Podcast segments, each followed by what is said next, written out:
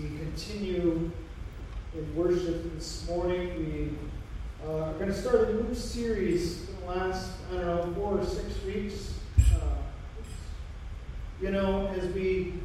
As I try to help us navigate the world we are in, we're going to talk about spiritual warfare, and I'll be honest, I'm a little concerned with this because there's two typical extremes, and I'll talk more, and I'm not trying to give away my whole message so far. There's two extremes whenever someone, a pastor or someone in general, talks about spiritual warfare. One, it doesn't exist, and we just totally ignore the reality, I think, that Scripture says. And so there is no such thing as the supernatural, the spiritual battles that we face. And the Scripture is very clear, as we will find this morning and in this series, that's just not reality. You may want that, but you will live not a healthy Christian lifestyle. The second extreme is that we see every single thing that goes wrong as a spiritual battle and Satan doing something. So, and I know this is an extreme example, but, if we walk outside those front doors, kind of behind you guys, and all of a sudden that tree, that weeping cherry tree, I believe is what it is, rustles. That must be something spiritual and supernatural because it wrestled. And I got a little afraid. And we can get so focused on those things that we forget that not everything is that way. Because one, the world can be a hard place. It isn't all rosebuds. There are thorns. Life isn't always nice. Sometimes things happen. And sometimes we cause our own issues. It isn't always spiritual. When you made a wrong choice and there are consequences for that choice, it isn't a spiritual attack. It may just be you made a dumb choice. We choose our actions, the world chooses our consequences. Eliana and I had that conversation quite often. You choose what you want to choose, sis, and there will be consequences. Maybe good consequences, maybe not. But you don't get to choose the consequences. And I will honor her choice with the appropriate consequences. Maybe good, maybe not. But she can choose. I'm not going to force her to choose. Sometimes we cause our own issues. Some of you are aware we've had car troubles this summer. Ever since May, if I'm not careful, I can spiritualize that so much that I know what was wrong with the car. It was demonically possessed. Now we laugh, but can I tell you something? I know of good Christians who that is exactly what they would say. This must be an attack. I'm not questioning their faith. Because there could be some truth. But you know what? If we are not careful, we see everything that goes wrong as a spiritual attack, and we forget what we have sung, that our God is bigger than any other thing, including Satan and his forces. And my concern when I teach on spiritual warfare is we lose our focus. So we're going to start here in 2 Corinthians chapter 10. Where we read that though we live in the world, we do not wage war as the world does, verse 3. The weapons that we fight with are not the weapons of war. On the contrary, they have divine power to demolish strongholds. We demolish arguments and every pretension that sets itself against the knowledge of God. We take every captive, every thought to make it obedient to Christ. We will be ready to punish every act of disobedience once your obedience is complete. Interesting. in a lot of ways. But this has to be, I think, our forefront focus. I could have picked Ephesians 6, but I might save that for later, where Paul says in Ephesians 6, for our battle is not against flesh and blood, but against the spiritual forces. There is a spiritual battle in, among, and around us. In us, and the fact that if you are a believer in Jesus Christ, there is a war between what is natural for you and what is unnatural. Natural, your own desires. Unnatural, following and submitting to the desires of Christ. This is why James, and if you do our devotions this week that are found online on our website /devotions or in the handout for those of you who are present, you will read in James that we should not say God is tempting us, for some temptations come and trials come because of our own desires, where we want something and we want it when we want it how we want it, and then we realize maybe that wasn't best. Maybe what we thought was good turns out to be more of a burden than not. More of an issue than not. That's the battle within us. The battle that says, I'm going to lay every fear at the feet of Jesus. I'm going to submit myself to the cross. That's not natural. And as a believer, sometimes that's all the battle is. The battle isn't demonic or spiritual in the sense of the cosmic battle that is going on. Sometimes it's just our own stubbornness. It's with us. I think we need to call that out as it is. Stubbornness to submitting to Christ. But there is a battle among us and around us. Paul makes it clear. And actually, I think it's this letter. You know, that we have an enemy who has blinded the world. Blinded the eyes of those who don't see Christ. And then our prayer ought to be a prayer of, Lord, help them to see the truth of who you are. At stake in our battle is not our own viewpoint. It is at the very heart of the gospel. We don't wage this battle to try to figure out our enemy. Though I will hopefully teach us some things that will help us engage the battle. But we're not looking at our enemy. We are looking at the gospel of Jesus Christ, because that is what is at stake.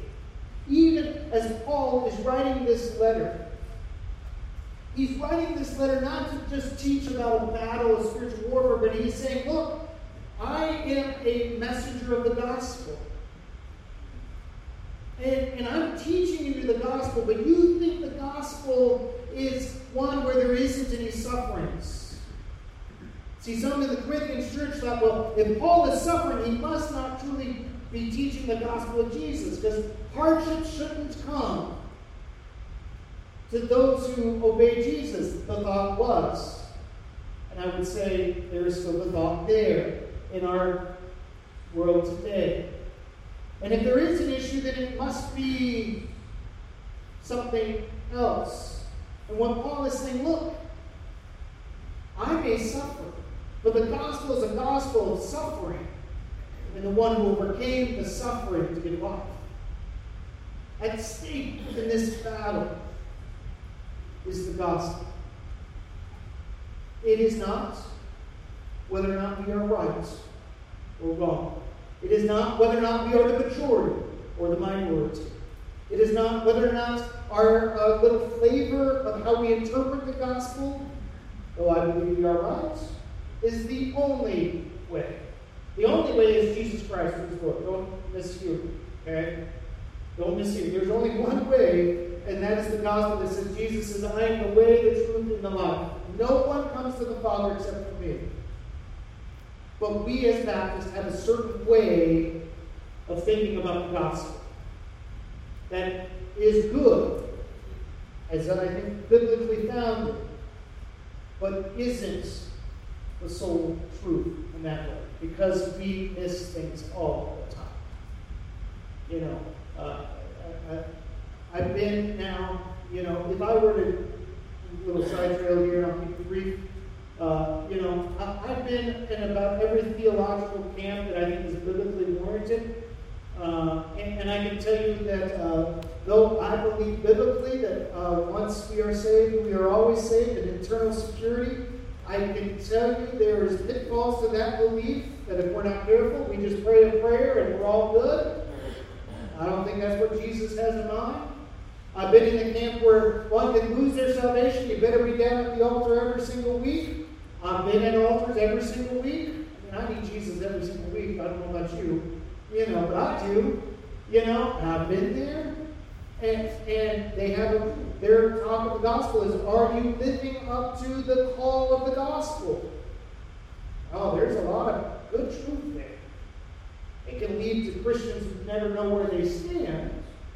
But I will also tell you, in those where we both come, it seems like we're two opposite. One saved, always saved, versus one to lose the salvation. What we're really trying to figure out in our way of thinking is, how does one live out that salvation that is through Christ alone? And Ron has been in circles. They've been fighting that battle for, well, before even Ron was alive, you know. And we're probably always going to fight that battle. The two clever men are looking at each other, and I'm not sure I want in the middle of that one. Sorry, Sue and Yvette, you know. But, you know, there's some validity in both of those. Our battle isn't whether or not the other side is right or not. Our battle is Jesus the Lord? Is He the way, the truth, and the life? And is He the only way of salvation? And if we miss that, we fight the wrong battle. And our world is full of conflicts. Our world is full of battles and fights. I love to tell people I work with, hey, go do some of this. I try to tell myself this. You don't have to go to every fight you're invited to. Did you hear that? You don't have to go to every fight you're invited to. Sometimes, though, when this world, see, one of my concerns for my kids is lots of things, but one of my concerns is they're living in a world where it is normal and natural to fight anyone and everyone who isn't like them. That they get so used to fighting that they know nothing else. And if we are not careful, that is what I think part of, I don't think Paul meant that necessarily, but I think it's a secondary or a third way of looking at this passage. When he says, we do not wage war as the world does. We do not fight with the weapons of the world. We as Christians don't have to fight every single argument and fight that you're invited to the table. This is why it's important to keep the majors, the gospel of Jesus, and the minors, some of our unique theological beliefs that are good, that are important, that are necessary, as minors. Because if we fight every battle, we're going to get hurt. We're going to get wounded, and we are going to wound others with it. Now, I must admit that I am a pacifist at heart. I love with Eliana, we have this thing. I never did it with the boys. I don't know why. Maybe it was, I don't know. I just did it. You know, when we're kind of get in our little fight stance, like, come on, let's go. And just at the moment she thinks I'm going to get her, I said, sis, I can't. I'm a lover, not a fighter. And I give her a big bear hug and just kind of twirl her around. She loves to do the opposite. Go figure, right? I mean, you all know my daughter. You know Eliana. She'll look at me and she'll go, okay, come on, Dad. And I'll say, I'm a lover, not a fighter. She goes, I'm a fighter, not a lover, Dad. And then she gets a couple punches in just because she can. You know, every once in a while she amuses me by saying, Daddy, I'm a lover. And she gives me a hug. You know, with that, I realize that there's a lot of truth. I'm a lover, not a fighter. Alicia and I, it's interesting that's the case because I married someone who, in her own words yesterday, very jokingly, she says, "I eat conflict for breakfast." You know, I mean, you don't think I pick on her too much, probably. It's probably true. But that's exactly what you said. You know, there are people who naturally, when conflict comes, they're like, "Oh yeah, let's go." Okay? When conflict comes, you know what I do? I'm like, "Wait a minute, do I really need to fight this? I don't know. Is this really going to matter in 10 years? Probably not, because not much matters. I have very few hills I'll die on, Jesus being the one major hill I'll die on. But yeah, you know, go figure, I married someone who needs conflict for breakfast." That's right, and you know, we do well. You know, and I realize that's the case for me. And that has caused my own issues over the years. You know, not necessarily theologically, not necessarily in any major ways, but I think what I want you to know is which one are you? There's two almost extremes. Neither are healthy. My natural ability is not healthy because we as Christians must be willing to engage this battle. We can't just stick our heads in the sand. I'd love to do that. I mean, that's my family through and through. I like to joke with people when I do marriage counseling and premarital counseling about fighting. I said, I'll tell you, my family, it's what I know best. In my family, you know, conflict? What conflict? We just love each other when conflict needs to happen. You know, in others, it's not just, in others, it's the loudest wins. You know, and whoever can engage first gets it. But you know what? Jesus called us to do this. Blessed are the peacemakers, for they will be called children of God. I realize there is a uniqueness. There is a skill set to peacemaking. But this is the call I think to some extent we as Christians need to start leaning into in a world that is nothing but waging battles and conflicts and picking fights with one another. We need to learn to be peacemakers, huh? And notice it's not peacekeepers. I'm a peacekeeper, but I need to be a peacemaker. Where I need to create peace, and maybe sometimes that means creating conflicts when there needs to be conflicts for the sake of the gospel, but also for the sake of for the sake of the gospel, I need to learn to make peace when the issues aren't there. And so, as we remember this, we come again to this passage where Paul says in verse 4, "The weapons we fight are not the weapons of the world. We do not use the same weapons our culture does." You know, we have a conflict of war happening in the eastern part of our world. It's been going on for many, many months. Who knows what end is in sight? With weapons. Weapons that are meant to cause harm. Weapons that are meant to kill, steal, and destroy. I'm not saying that conflict that Ukraine should not defend themselves. I think they ought to defend themselves. But even the weapons they are using are meant to hurt, to destroy. And if we are not careful, the natural battle within us is to do the very same thing. When someone attacks me, what do I think I got to do? Attack back. You know, we like to say in some sports that the best defense is a really good offense. You know, football season. I mean, a good Ohio State offense means their defense, they don't have to worry about their defense. If you can score 60 points on every team you play, it don't matter how good your defense is. They just got to be good enough. You know, Alabama, I think it was like 66-7. You know, if you can score 66 points, I don't care what team scores 7 or 14 or 21. You're still winning by 40-something. It doesn't matter. I mean, if Caden and the Graham offense could score 100 points a game, are they really worried about what the defense is doing much? Good. Not good. Time would be on the side. And sometimes I think because our culture is very much post-Christian, meaning we're past the time where Christian is the norm, where Christianity is the acceptable, just default place of people that we should want to expect. There's going to be kind of a conflict there. But two, we don't have to fight every battle because they're different.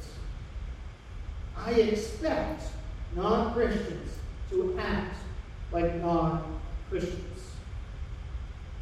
And I believe, as I do, and I believe, I think I'm right in my belief, but if you really pushed me, I would probably back down, but that's my own issue, that our world,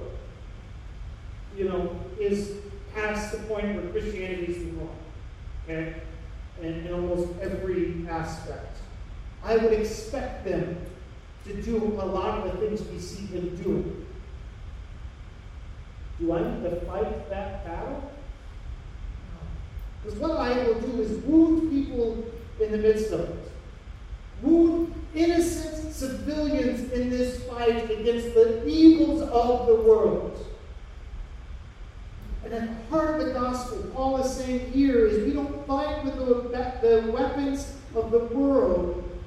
On the contrary, the power we have, which is the Holy Spirit that is in us, we break down barriers so people will come to know who Jesus is. Because once again, for Paul, the stake is the gospel. He said in a couple chapters earlier, in chapter 5 of 2 Corinthians, he says this, since then, we know what it is to fear the Lord. We try to persuade others. We are not trying to commend ourselves, but giving you an opportunity to take pride. For we're out of our mind, for God. For Christ's love, 2 Corinthians 5:14, compels us because we are convinced that one died for all. And he died for all, that those who live should no longer live for themselves, but for him who died for them and was raised again. The gospel in a very nutshell. So from now on, we do not regard anyone from a worldly point of view, though we once did this with Christ. Therefore, if anyone is in Christ, the new has come, the old has gone, the new is here. And he says again, and again, he says this in verse 20 in chapter 5 of 2 Corinthians, be reconciled to God. That's the gospel message. But if I'm going around with the weapons of this world and fighting every battle and being on the offense and the idea that I'm going to attack you because you are not doing the things of God, you want to know what will happen? You ain't going to want to hear what I have to say if I just look at you and say, Clay, you are a completely messed up individual. I know what you do when no one else is looking. You're gifted. The time is coming, and maybe it's now. Or if I look at it and say, why in the world would you ever think something like that? I don't think Clay's an awful person. He just happened to be in my eyesight, okay? It's just, so everyone, those of you online, he happened to be in your eyesight. But we can get that way. We can get that way. But what Paul is saying here in 2 Corinthians 10 is that the focus is not necessarily on what is going on in the world. The focus is on obeying Christ. He says we take every thought captive to make it obedient to Christ. In this battle that we rage, in this battle that's going on around us, the battle is before who gets supremacy? Will you obey Christ or will you obey something or someone else? And if we want to show this world that they are in the wrong, which some, those of you who need conflict for breakfast, man, that's a fight we want. We want to stand for the truth and you will tell people. The question is are you obeying the truth first and foremost? Because if you're not obeying the truth, just keep one's mouth shut. Because the power that we have that will demolish strongholds and will demolish years and years of sin, a generation of sin, is obedience to Christ. So are you willing to first and foremost make the battle about whether or not you are obedient to Christ today? Because if you can do that, you are fighting a battle. The light shines in the darkness, and the darkness will not overcome it. The life of obeying Christ, being that mirror of who Christ is. So how do you do that? 2 quick points. We enslave every single thought. I love the imagery Paul gives here. We take captive. This isn't some, oh, here, let me just cuddle you for a minute. This is when I go behind Daniel and I just grab him. And you know what he does when that happens? He jumps. And it's great. For me. Not for you, right? But when you are going to take captive your brother or sister, you sneak up on them, don't you? Or you just bull rush them. Ah, God. You know? And sometimes, because I love to sit back and watch my kids, you know, sometimes when Daniel does that to Eliana, you know what she does? She runs and screams. She doesn't want to be taken captive. Okay? But that is what we need to be doing. Because of who Jesus is, because of the gospel of Jesus, because of the cross of Jesus, I want to take everything that is captive and go, is this right? Is this true? Is this noble? Is this holy? Is this Jesus? And we filter everything, point two, on how we do this through Christ. Does this honor Jesus? Do I need to be this in Jesus' name? Do I need to be the voice of the Spirit, or can I, as we sing, I fight my battles on my knees? May I pray the Spirit upon somebody? I can be pretty good if I'm not careful of, convicting people, especially my own family. I've got ways to do it. They have ways to do it to me. But then I got to remember, is it my job to convict them, or is it the Spirit's job to convict them in this case? And if it's the Spirit's job, 95% of the time it's the Spirit's job. My job, pray the Spirit upon them. Okay? The Spirit will do things that I cannot do. Now, there's a time to speak truth. I'm not saying shy away from the truth. Jesus didn't shy away from the truth. But he also knew what was needed. Filter things through Christ. He goes on to say in chapter 13, he says, examine oneself and to see if you are of the faith. Because if you are of the faith, do you realize that Christ Jesus is in you? He said, take the name of Jesus with you. There's a song in our hymn book with that. That's a great song in some ways, but really we ought to be reminded that we are taking the name of Jesus with us, whether we know it or not, or believers.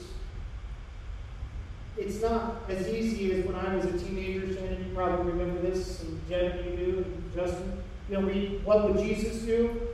That was a big thing when I was growing up and as a teenager. Guess what? If I am a follower of Jesus, it isn't what would Jesus do, it is, this is what Jesus is doing. Regardless of what whether I make it a point or not, if I'm in Jesus, what I do, he is doing because he's in me. That's why one of my prayers is, Lord, may whatever we do bring a smile out of your face instead of a, I hope. The beauty of living in a small town, sorry, Daniel, we live in a small town, is everyone knows who you are. They know by your last name who you are connected to. I can make life miserable for you even more than I already do. But people will know he's connected to the Baptist preacher, whether he wants that known or not. Maybe it's even unfair. But you know what?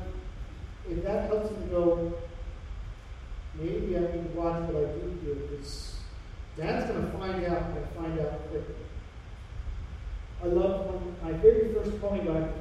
here. She's not here, so she can't give you the looks. Jordan Monaghan is doing something anyway. Nothing terrible. But I send a message to Jed and it's like, get a hold of me. And all of a sudden he sends a message to her about what she was doing or something like that. And she's like, How'd you know? She wasn't doing anything bad. There's always eyes. Listen, believers, those of you who call Jesus as Lord, those of you who try your best to love the Lord your God with all your heart, soul, mind, and strength, guess what? Jesus, you carry him with you. Would he do what you do every week? Would he say the things you say every week? Would he fight the way you fight every week? Or would he not? He said, be as wise as serpent and as innocent as doves. And so, we must be reminded, as we go through this series on spiritual warfare, as we think about spiritual warfare, our battle is first and foremost about keeping Christ first in all things. It's not about figuring out our enemy. We will do some of that. But you know what? If we are so focused on what the enemy is doing and not obeying Jesus, we've already lost. That's the beauty of the book, Screwtape Letters. You can get that in the series. Okay? I've been asking for it for months now. Right? Is part of the letters, it's all fictional, but I think there's a lot of truth there. Part of the letters was, is if you can at least get them to focus on not Jesus, you're winning part of the battle. And our job as Christ followers is to keep Jesus in the forefront of our minds. Obey him always. And in so doing, the gospel can shine forth. So I ask this week, as we look at the battles all around us, may you keep the battle of obeying Jesus first and foremost. Am I obeying Jesus in this? And so, I believe you will be equipped for all good things.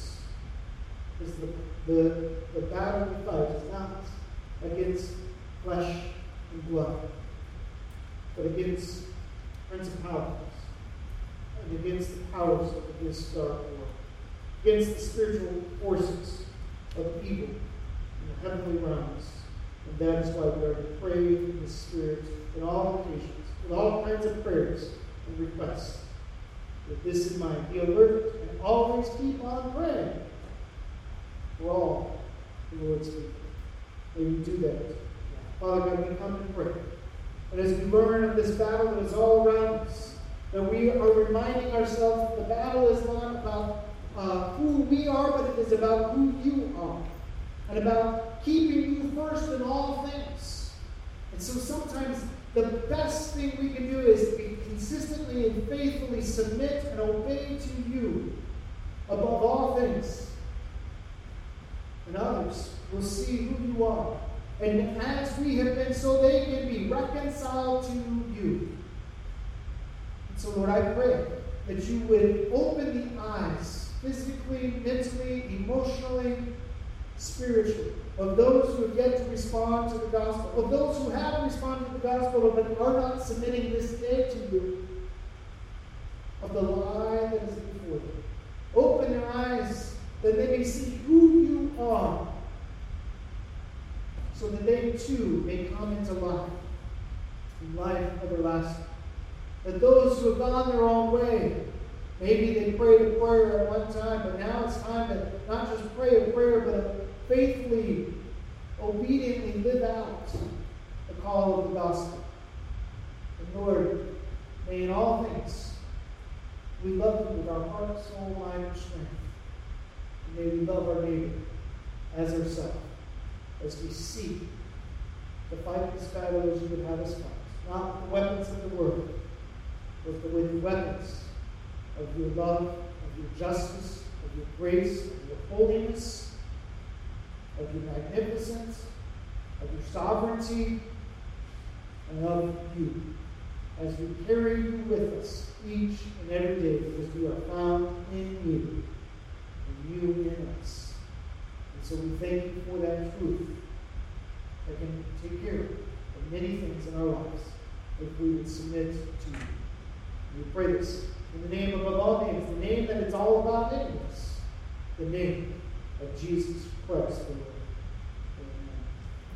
When you stand and sing, and as needed, you need to respond in any way, please do so.